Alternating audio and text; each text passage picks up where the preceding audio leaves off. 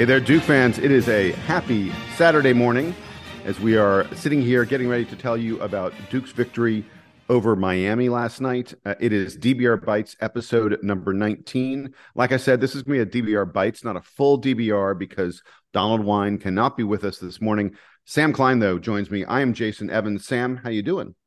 Jason, we can admit the real reason why we're monkeying with the numbers. Should we tell everybody? I mean, don't don't they know if they've been around if they've been around for a little while? If they just got here this season, they might not know.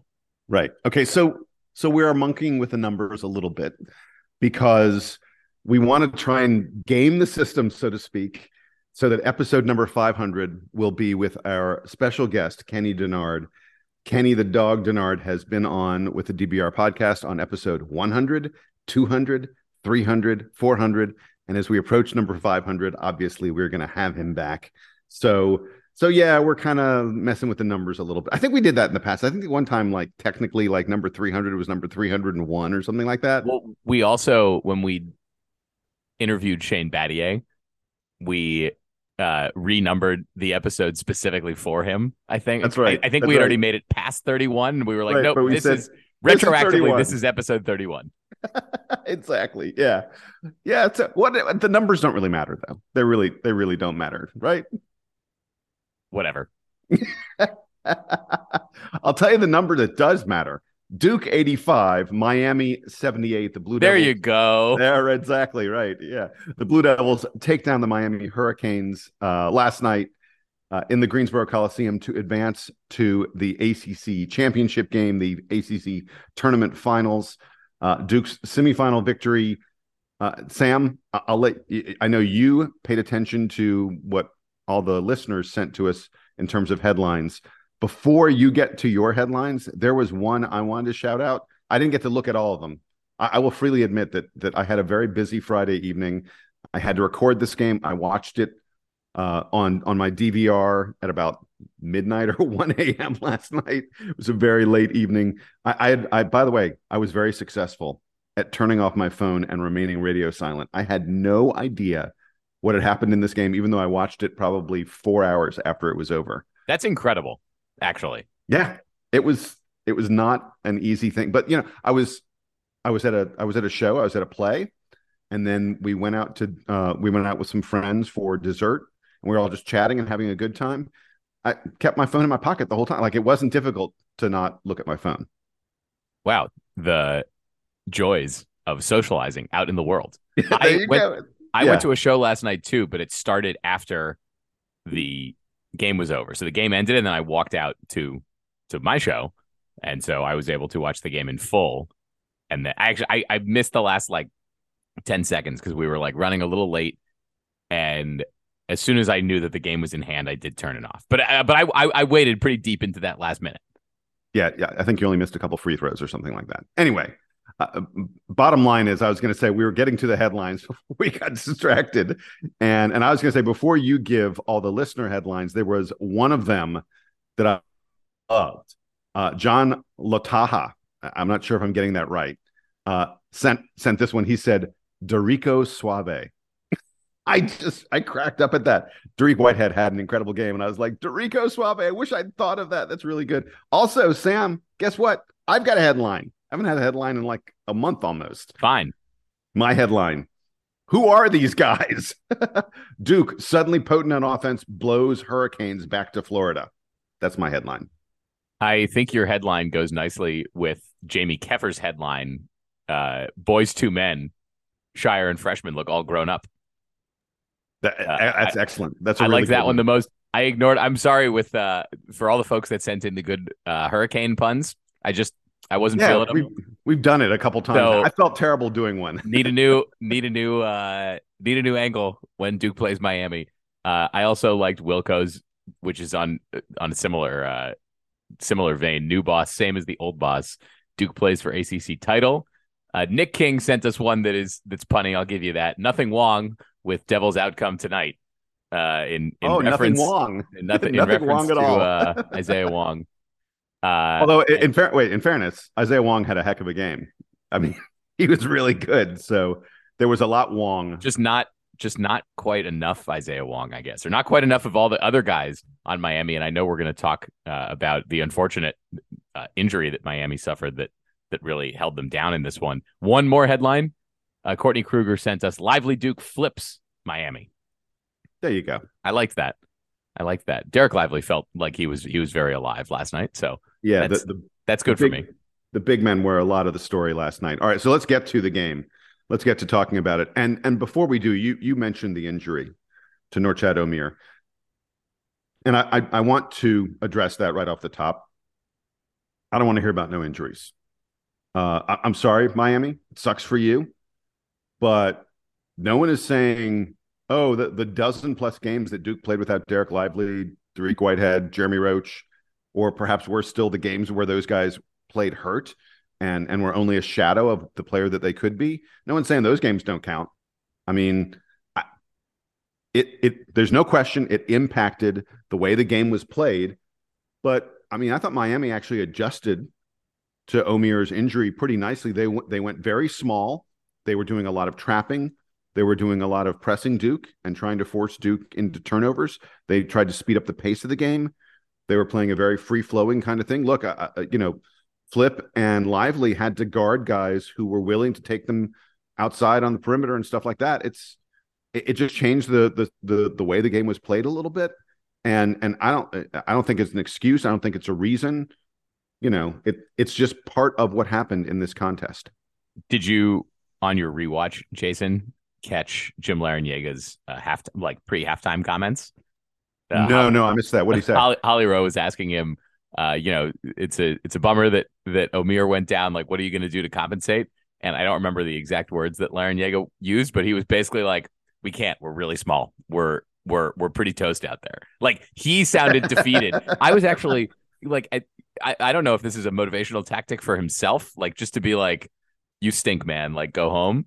because in the second half it felt like Miami didn't take a lead back from Duke in the second half, but it felt like they were still pushing. And as you said, they kind of changed their game plan pretty quickly.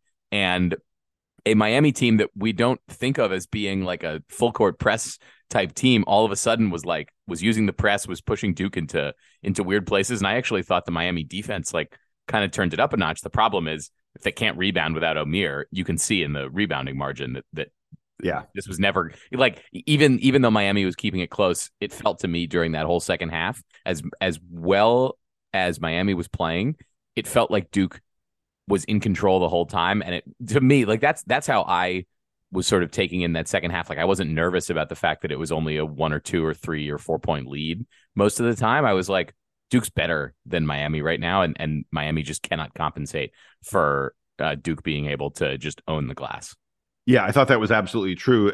I mean, one of the telling things I, th- I think about this game is that Duke had the lead for 32 and a half minutes of this contest. Miami only had the lead for four and a half minutes, and those were all fairly early. Uh, yeah, they, they kept on, they kept it close, but but you you did feel like Duke was. I don't want to say they were in control, but that but that Duke had Miami, you know, under control for the most part for the entire game. Let, let's really get to the good from this contest. Where you want to start, my friend? How about Duke's scoring? Uh, we got a few emails about the fact that Duke's offense all of a sudden looks and look. We know that um, that Miami is missing their big man, so everything is different, and they're trying to adjust.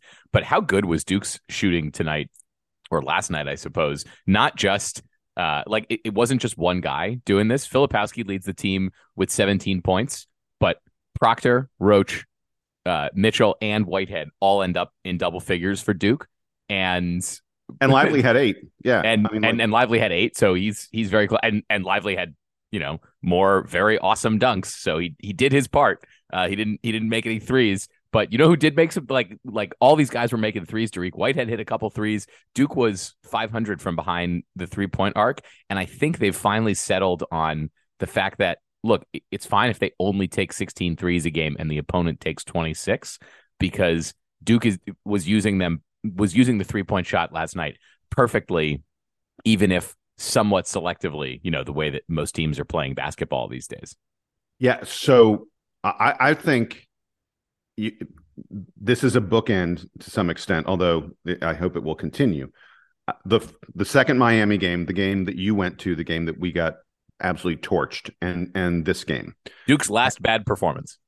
Yeah, it well, the, the game they played against Notre Dame and Cameron wasn't a great performance. Wasn't but great, regardless. but like, yeah, yeah.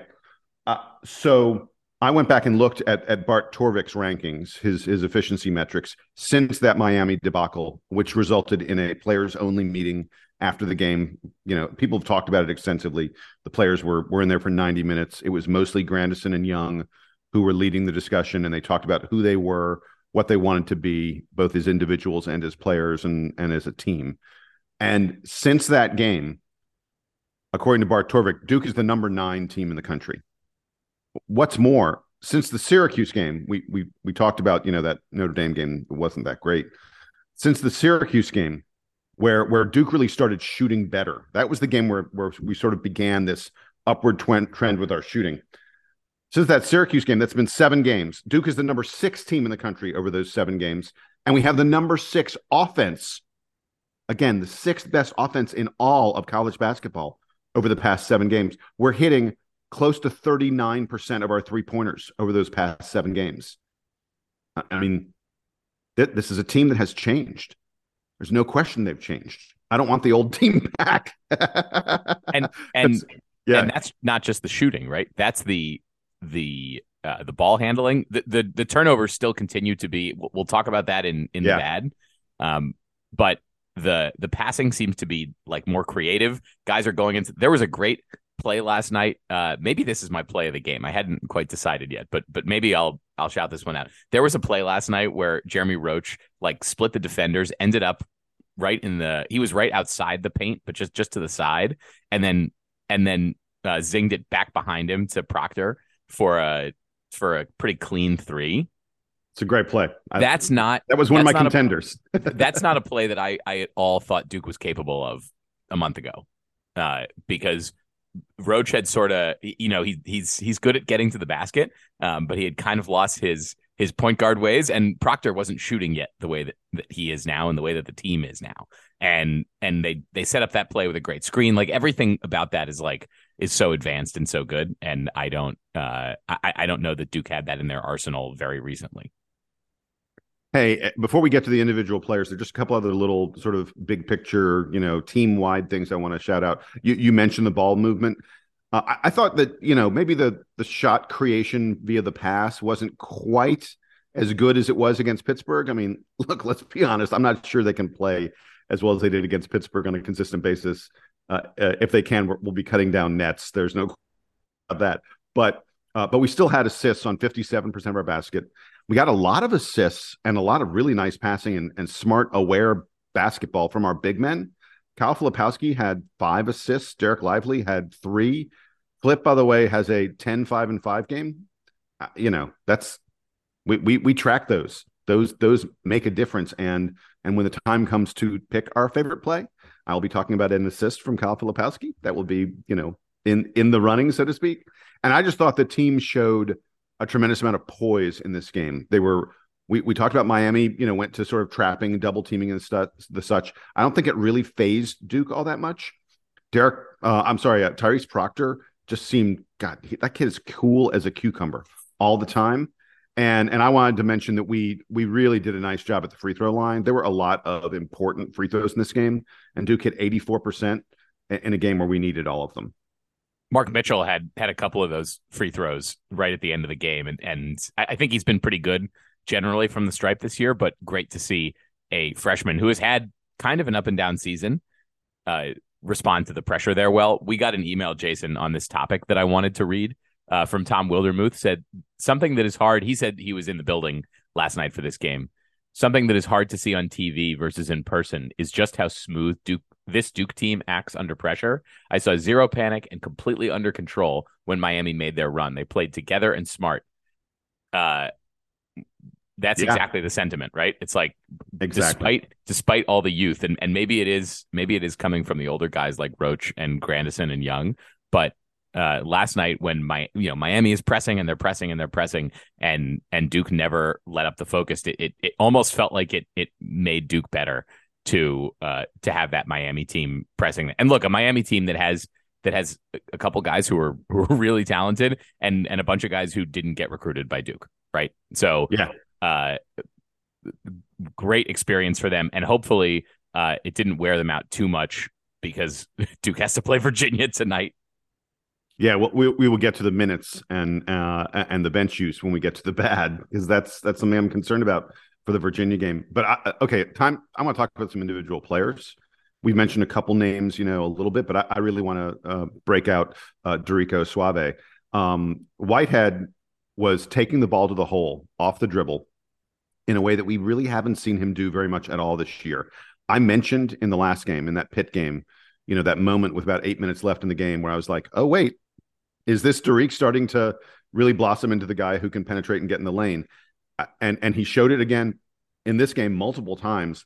The variety of his offensive game is really expanding. He he's blossoming into a much bigger offensive threat. I mean, like just you know, look at the numbers from this from this game. Whitehead only plays 18 and a half minutes, but he gets 16 points.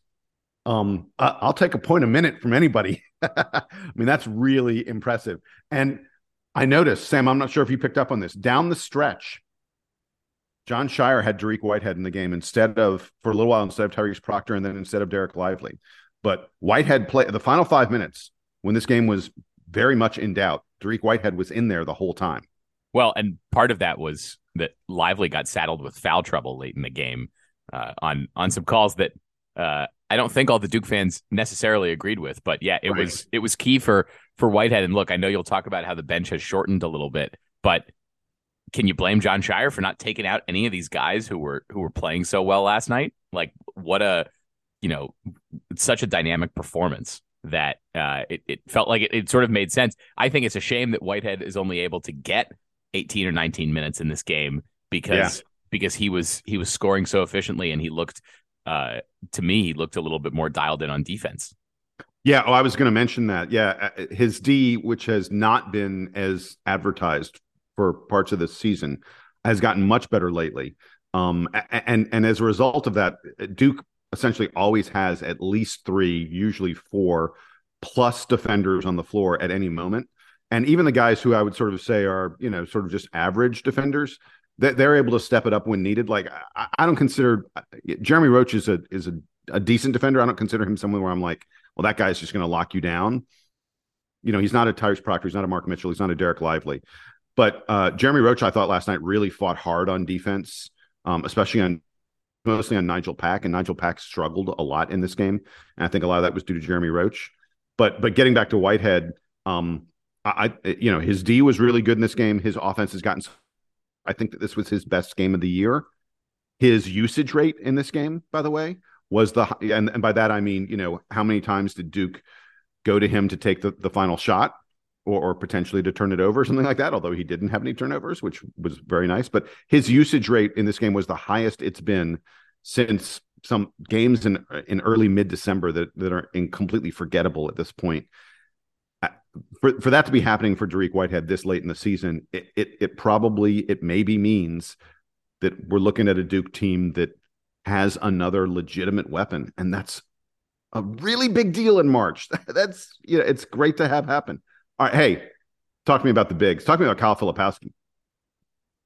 Yeah, Kyle Filipowski all of a sudden has has found his offensive game again, and he's pulling down. Re- I, like I, I it, it, it feels bad to say that like you know Filipowski had, had disappeared a little bit there during the point in the season when Duke was getting so much better. But uh, man, he he now has. We were talking about the the confidence a minute ago. How much more confident does Filipowski look now, scoring and making his free throws and even playing defense? I know in this one you mentioned that that Miami mostly had to, you know, they had to go small in this game, and Flip doesn't shy away from having to to get out of the perimeter. Look, he's going to get beat from time to time, but uh, but just the overall like like the level of focus seems like it has returned, and so he's he's through that. I guess he's through the second wall of his fantastic freshman season. Yeah, yeah, he goes he goes Flip goes seven of seven on two point field goals. Uh, Dereck Lively, by the way, was four of five on two point field goals. I love that we were, you know, really smart about the game plan. I mean, our threes were falling. you know, you mentioned our, our shooting was is has gotten a lot better than it has been lately, and and Duke hit threes at a very very nice clip in this game. But we still knew once Omier went out that we had a, an inside advantage, and we just went to flip down there again and again, and he like never let us down. And I wanted to very briefly mention, Sam, what do you think about the with about three and a half minutes left? It was like a two point game, and Flip had that play in the post that TV Teddy decided not to call an offensive foul. I was I was sure when that guy fell to the floor that Teddy was going to call an offensive foul, but when you watch the replay, it's a really good call by Teddy because the defender like thrust his chest into Kyle and then fell down. Kyle did not lower his shoulder and look, Filipowski almost always lowers his shoulder. Yeah, he's he's he's he's got that move on lock. The yeah. Lower like turning turning over the shoulder while while also lowering it knocking the guy out and then getting the easy layup that is called for an offensive foul. Right, but but I again, I watched that replay. I watched it a couple times, and he did not lower his shoulder. And TV Teddy, as much as we love to criticize him, he was right there on that play. He was like, "Nope, that is not an offensive foul," and that was a big, big play. Jason, I feel like we uh, now we need to talk about the guards a little bit more. I like it feels like we've skipped right over lively, but but we've touched on it sort of in passing. Um, you want to talk about the uh, the guard play in this one and and Tyrese Proctor and Jeremy Roach seeming like all of a sudden now they now they know how to play together. Yeah. Uh, uh again, I I said I thought the poise Proctor's poise was tremendously impressive. He he also did a great job of knocking down his shots when when guys found him open. Like when when Miami would slough off a Proctor, Proctor would be like, "I'm gonna make you pay. I'm gonna make you pay." and that's like I said, that's gonna come up in my. I was talking about Kyle Filipowski and his passing. His passing to Tyrese Proctor is going to come up in my favorite play, but I did want to shout out. I did want to specifically mention. You're talking about the guards. Jeremy Roach did not have his best offensive game. I would say even it was a little bit below average for him. But that off the dribble three that he took with a little more than a minute left was a game winner. I, let's be very clear. You know, you talked about you had to you had to go at the end of the game. That was the moment you were like, okay, game over. Duke wins. And and I can't believe he had the guts to take that shot. It it was a very difficult shot. He hadn't hit a three the entire game up until then. And literally on the previous possession, he'd been like, I'm Jeremy Roach. I'm gonna take the ball and and you know do my thing and he had just been rejected viciously at the rim.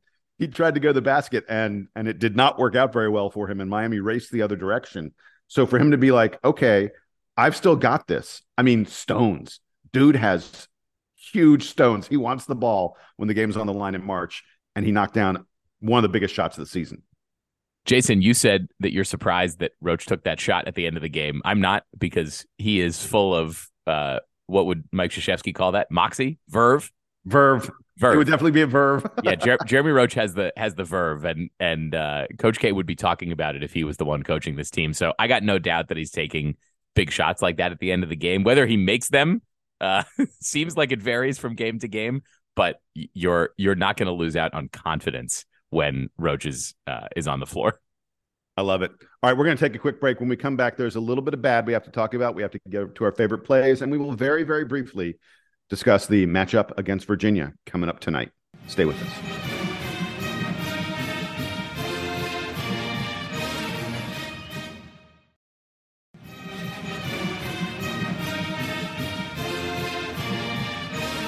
All right, we're back from the break, and I want to, you know, before we get to the bad, I just want to mention something very quick that a friend of mine pointed out to me. My friend Jonathan Gans, a very astute observer of the Duke basketball team, he pointed this out. Duke is playing slower, and I was like, "Wait, what, we've been playing slow all year, John. What are you talking about?" And he goes, "No, no, no." He goes, "Have a look at the stats." Well, so I did. Actually, a friend of John's did, but I, I, I looked again, and on the season, Duke is playing Duke the season. Our pace of play is about 280th, 290th in the country. But over the past seven games, starting with that, we talked about the, we've talked about that Syracuse game is the time that Duke has started playing better on offense. The Duke is the sixth best offense in the country since that Syracuse game, seven games ago. Over the past seven games, Duke's 330th in the country at pace of play. We have slowed it down even more we are being very, very patient and looking for just the right shot. And on offense, playing slow is really working for this team. So, like I said, before we get to the bad, I just wanted to admit, I thought that was a really interesting observation from my friend Jonathan. And what does that mean for the game tonight? Oh boy, Virginia! Yeah, it, it, it's going to be an accidental four quarters game. Yeah, tonight. exactly. Oh no one, God. no one wants to take a shot. We're we're going deep into the shot clock on every possession, and you know what? For once, you feel like Duke is actually prepared to play at Virginia's pace. Yeah, exactly, exactly. All right, so let's get to the bad from this contest. I'll start with something. Uh, I, we we did have some head scratching turnovers, mostly in the first half. Kyle Filipowski had a few of them. Uh, I just thought, you know, Duke looked fairly sloppy at times. There were a few times that balls got knocked around and we recovered them, so they weren't turnovers, but still looked sloppy. Uh, Duke ends up with eight turnovers in the first half. Let me tell you something. If we'd had 16, if we duplicated that in the second half, if we'd had 16 turnovers in the game, I don't think Duke wins. But we cleaned it up a bit. Only four turnovers in the second half, and and eh, but as a result of all the turnovers, Miami beat us in points off turnovers, 14 to five. They beat us in fast break points 13 to 2. We can't allow that to happen against Virginia. We can't allow Virginia to get out on the fast break against us and and turn us over a lot because it, it, will be a problem. at this point in the season, though, it feels like Duke's not doing anything about the fact that they're they're giving up, you know, 10, 12, 14 turnovers a game. What they can do is uh is you know, take try to take good shots and continue to do the offensive rebounding that has been so successful because uh, we we keep harping on it here, and unfortunately, it it, it feels like the one uh, the one sort of Achilles heel for Duke all this year. Exactly, exactly. I, I also I don't know if this should necessarily go in the bad, but I'll, I'll go ahead and mention it here. Full credit to Miami and especially to Jordan Miller and Isaiah Wong for playing a great game. Those two guys made tons of athletic, difficult shots much of much of what they did was was when they were guarded by Mark Mitchell. Like I kept on noticing Mark Mitchell kind of getting torched by Isaiah Wong and Jordan Miller. I was like, damn. I mean, Mark Mitchell's an excellent defender, and those guys just they, they played outstanding. Miami showed so much guts and determination, and frankly, Wong and Miller are just fun to watch. Uh, if if Omier comes back and and isn't injured for a long time, they're going to be a super tough out in the tourney. Um, the tourney is everyone says is a guards game, but Omier gives them just enough inside that they'll be really difficult to play against. So uh, you know, again, I'm not sure if it's in the if it necessarily goes in the bad, but I'm mentioning it here that that I thought Miami played an outstanding game. They are a very very worthy team. I can connect this back to I think another topic, Jason, that you wanted to touch on, which is the limited role of the bench, and we've been so excited this year that Jon Scheyer has been more willing to go deep on his bench to to you know cure whatever is ailing Duke. It's a bummer tonight that uh, that you know the, the the best guards that Duke has for containing guys like Miller and Wong were not being effective because there really is like Jacob Grandison can't come in and fix uh, Mark Mitchell's like uh, misses on the perimeter as much as I think Jon Scheyer would like him to be able to do. And then yeah. Ryan Young also like doesn't doesn't provide like extra defensive chops. Uh, he yeah. he was mostly ineffective tonight. I think in a game where like he's just the odd man out as like the only guy who can't stand on the perimeter at all. So uh, it was tough for Duke to use both Grandison and Young tonight, and that was a bummer because basically the only player off the bench who had any impact was Whitehead, and nobody else played. So uh, we saw a we saw a very Coach K rotation last night for Duke, and I, I don't know how much we love that that is is where they're at right now. Yeah, I think part of it was dictated by matchups. Uh, you know, when when Miami had to go so small, it made it very very difficult, like you say, for Ryan Young to play at all. And then I think uh, you know a lot of Duke's perimeter guys, especially with the shooting, we, we talked about the fact that Duke's like you know been close to forty percent three point shooting in recent games, and, and I think that you know sort of eliminates some of the need for Jacob Grandison, but so they combined for less than 10 minutes. And when those two guys were on the floor together, Duke was, uh, you know, no offense, they're they're both good guys and they play hard and they are clearly leaders in the in the clubhouse, so to speak. But the the Duke was just considerably worse when they were in the game than when they when they weren't. They both had negative plus minuses. Grandison and Young, they were the only players on the Duke team that had a negative plus minus in this game. and and, and as a result of them only playing 10 minutes and, and Duke not really being able to use its bench very much, we only played, we had four guys play 34 plus minutes in this contest. That's that's a lot. And I, I don't know, Sam, are you ready? Can we move to Virginia? Because this obviously impacts the Virginia game. Eh, eh, like I say, so Duke has four guys play 34 plus minutes. We really only play six guys in this contest. Virginia, meanwhile, absolutely clobbers Clemson. It's it's like a 15 plus point lead the entire second half. A, a, very relaxing game for Virginia. And and as a result of that, Virginia didn't have a single player play more than four minutes. Virginia had five different guys combined to play more than 50 minutes off their bench. And uh, you know, I I worry that you know Duke may be tired against Virginia. I mean, at least we had the first game and they had the second game, and and I'm sure that Virginia didn't get to sleep until you know like 1 a.m. or or perhaps even later. Just the nature of you know how how how late the games went and such. But but Duke's at a little bit of a rest disadvantage and and a bench disadvantage coming into this Virginia game. That being said, Virginia did have a tougher game against Carolina, I think, than Duke did against Pitt. So uh, maybe things have have more or less evened out on the on the exhaustion front. I'm not worried about about Duke's endurance here. Uh, if anything, it's helpful that that Duke is young and that uh, they've they've demonstrated the ability to go back to back already. So I'm actually not uh, super worried about that. I feel like the other thing that is going in Duke's favor is the motivation to make up for that uh, that last loss that Duke took, the one that was in Charlottesville. So uh, consider me like less and and finally the fact that Duke is playing slow now that uh, you know Virginia's had had a a style of play dialed in for longer than any of their current players have been on the roster. Duke, it always feels like, even though Duke has been relatively successful against Virginia, given how good Virginia's been at the top of the sport for so many years now, and Duke has managed to to take some games off them, kind of like that that Duke is going to show Virginia uh, increasingly something that looks a lot like itself. And uh, so I'm not I'm not as as concerned about the rest. Now, maybe Duke's going to, you know, lose by 15 against Virginia and then I'll I'll reevaluate that and say, you know, fly too close to the sun, you're going to your your your wings are going to burn off. But uh, let let let's see what happens tonight. I other the other thing I think is that Duke has now, you know, Duke has one more opportunity for a quad one win against UVA, which is what that would be. Uh, I yeah. think the one I, I, didn't check this morning. I think that game against Miami is a is a quad one. Oh win. yeah, yeah, yeah, um, yeah, for sure. So uh, Duke has one more opportunity to solidify its its NCAA tournament resume. And you you mentioned the other day that it's possible that all those scenarios are written out already.